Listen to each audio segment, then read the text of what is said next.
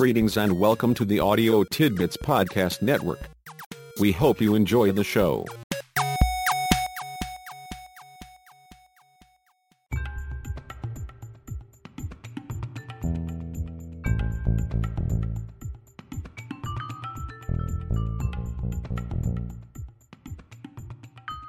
Make a mess of it.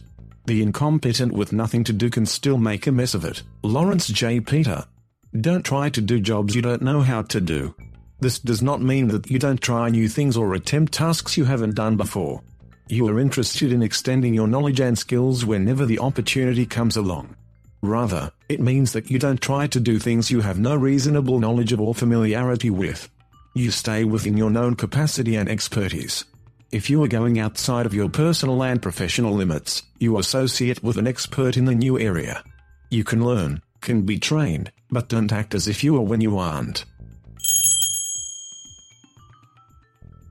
A familiar pattern. Wherever we go, across the Pacific or Atlantic, we meet, not similarity so much as the bizarre.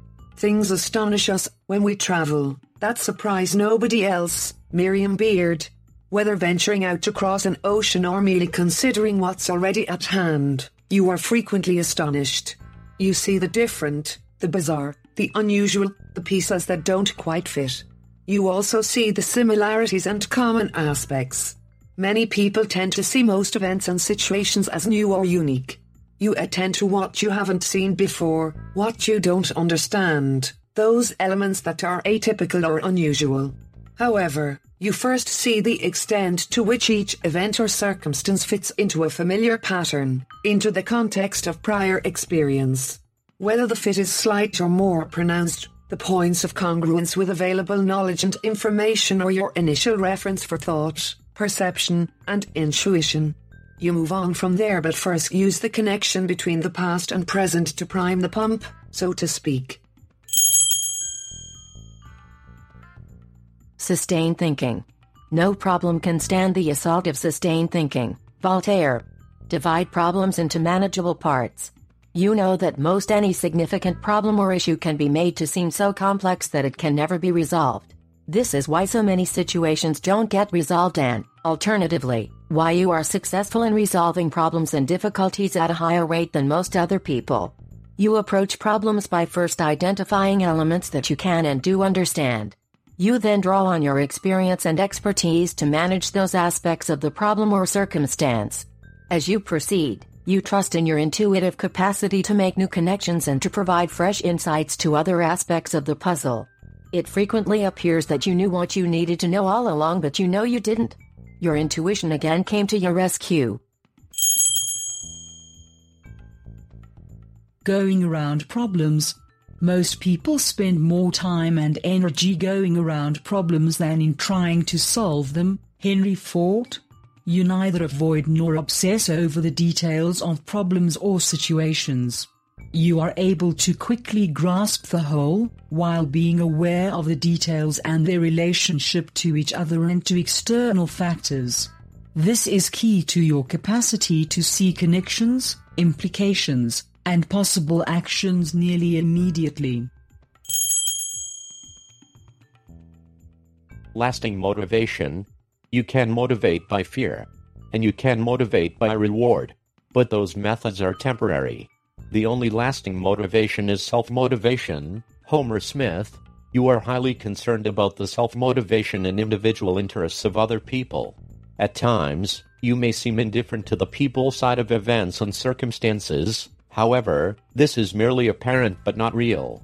You understand that motivations and interests are always relevant and that not giving them your serious and complete consideration represents partial understanding and is a sure way to incomplete and inadequate analysis and action.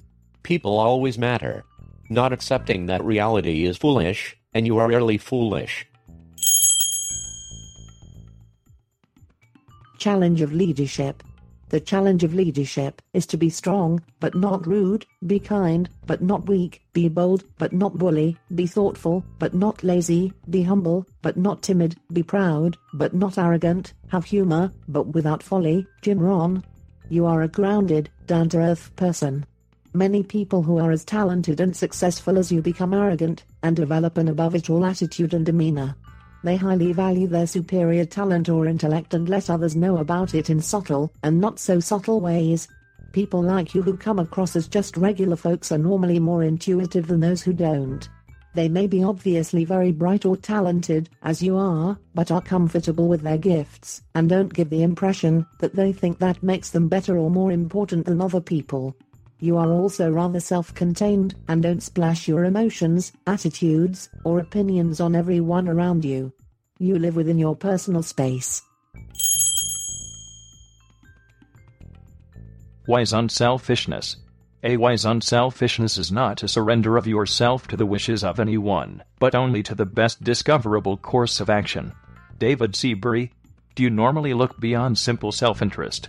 This does not mean that you never proceed purely based on self interest because you occasionally do. Rather, it means that you scan the interest field before proceeding. This is usually fairly instantaneous and automatic, but most always precedes action. Do you normally know whose interests are affected by your action and the nature of the effect? That insight then becomes an important element in your action equation, giving you a concurrent short and long term perspective, thus reducing the likelihood of negative eventualities following your action. Your actions seldom come back to bite you. Conform to the criteria. See first that the design is wise and just. That ascertained, pursue it resolutely. William Shakespeare.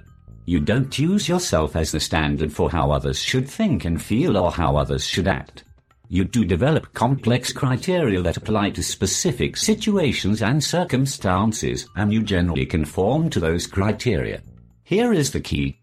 You conform to the criteria, but whether others choose to use those criteria is their choice.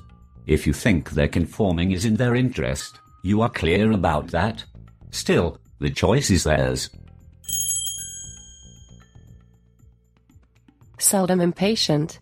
When someone is impatient and says, I haven't got all day, I always wonder, how can that be? How can you not have all day? George Carlin. You are seldom impatient or in a hurry.